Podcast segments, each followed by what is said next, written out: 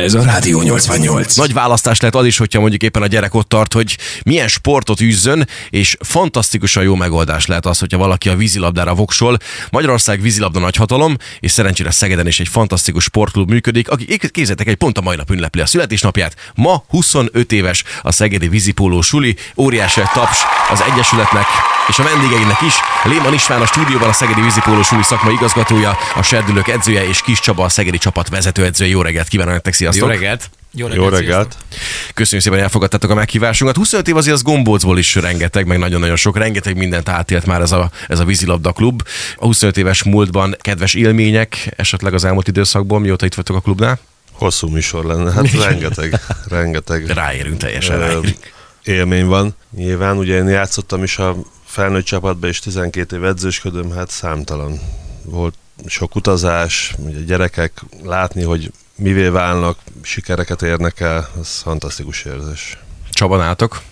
Ugye 99-ben, amikor az SZPS megalakult, akkor már a Ferencvárosban vízilabdáztam, tehát már nem voltam utánpotlási játékos, viszont ugyanazok a a fantasztikus edzők alapították ezt a klubot, akik engem is gardíroztak előtte, Lioci Károly, Éles Filmos Lengyel Gábor.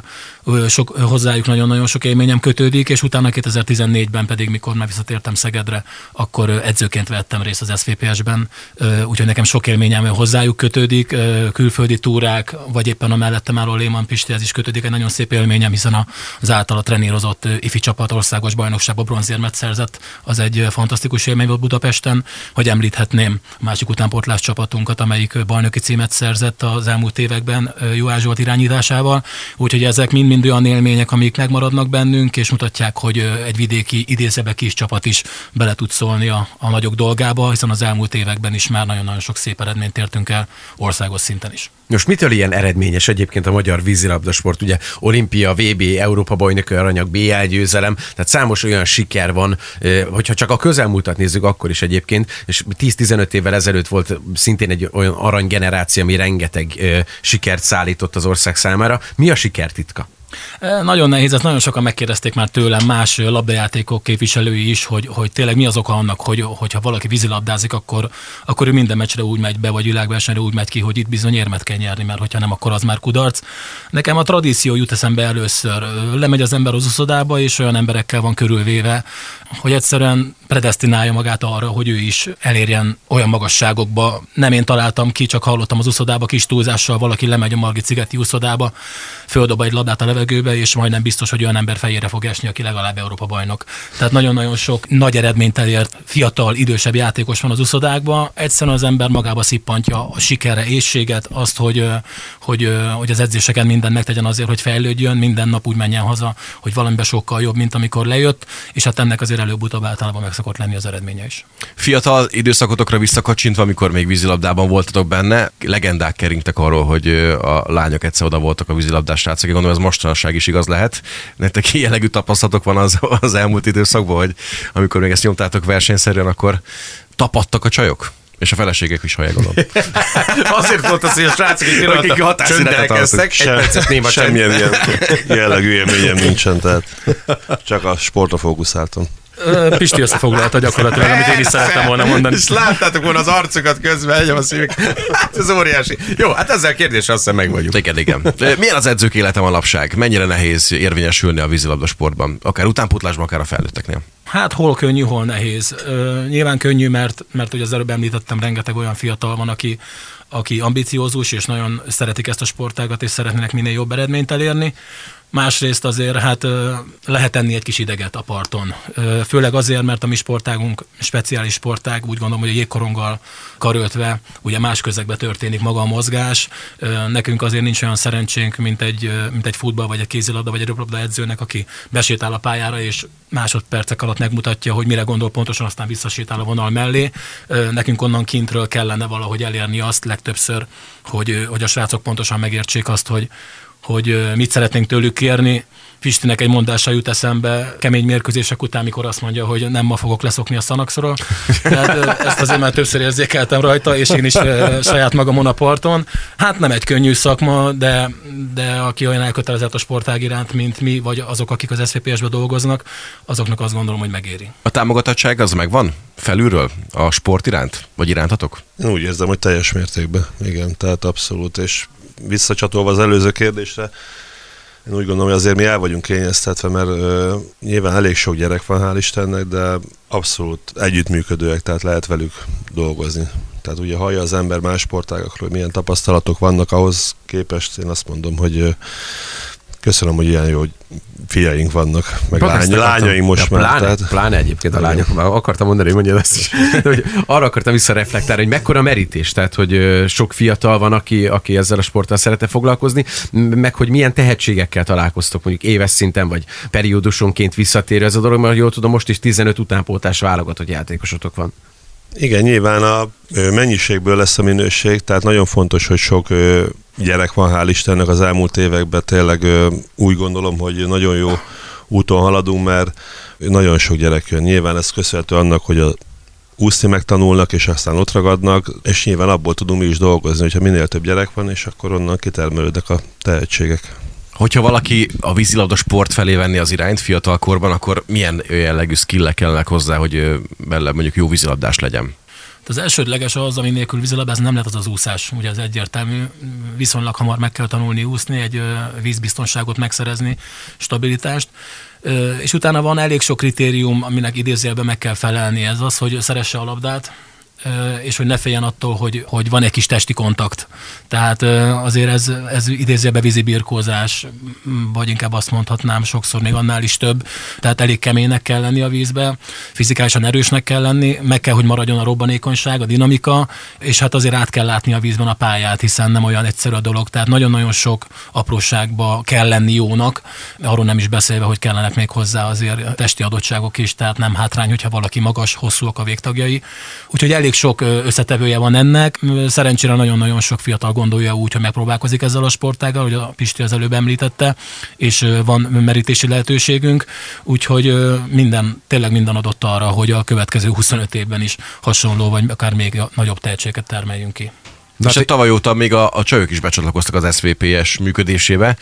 Ö, hasonló sikerekre számítottunk az ő esetükben is, mint a srácoknál? Hogy látjátok ezt? Nagyon-nagyon reméljük idővel. Nyilván ők ettől a szezontól, tehát tavaly augusztustól vagy hát papíron, mert akkor kezdtek el edzeni, tartoznak ö, hozzánk. Nyilván ott is ö, rengeteg munka, ott is az a legfontosabb, hogy ö, alulról jöjjenek a, a lányok hogy az utánpótlás bázis kiszélesítsük, és akkor utána minden adott ahhoz, hogy hasonlóan sikeresek legyenek. Könnyű motiválni most a fiatalokat egyébként? Tehát edzésre rendszeresen időbe érkeznek, nem nincs meg az a fajta generációs sajátokság, hogy késegetnek, kimaradnak edzések, hanem teljes motivációval fel tudjátok őket spanolni. Az az általános tapasztalat, hogy nagy százalékban azért abszolút ugye nem, nem késnek edzésről, ott vannak, dolgoznak, nyilván hatalmas motiváció az, hogy a felnőtt csapatunk ilyen jól szerepel és tele van saját nevelésű játékos, ez nagyon fontos ugye a utánpótlás korú gyerekeknek. Úgyhogy tényleg, amit az előbb is mondtam, hogy el vagyunk úgymond idézőjelbe kényeztetve, mert tényleg remek alanyokkal dolgozunk együtt. Nálatok gyerekek is vannak, nálad egy kicsit nagyobb ugye István, és Csaba kicsi még a gyerkőc. Vízilabda ügyileg hogy állunk? Nálad a fiad ugye már játszik? A fiam igen, jár. Rendszeresen edzésre játszik. Hogy látod hogy... az ő tehetségét?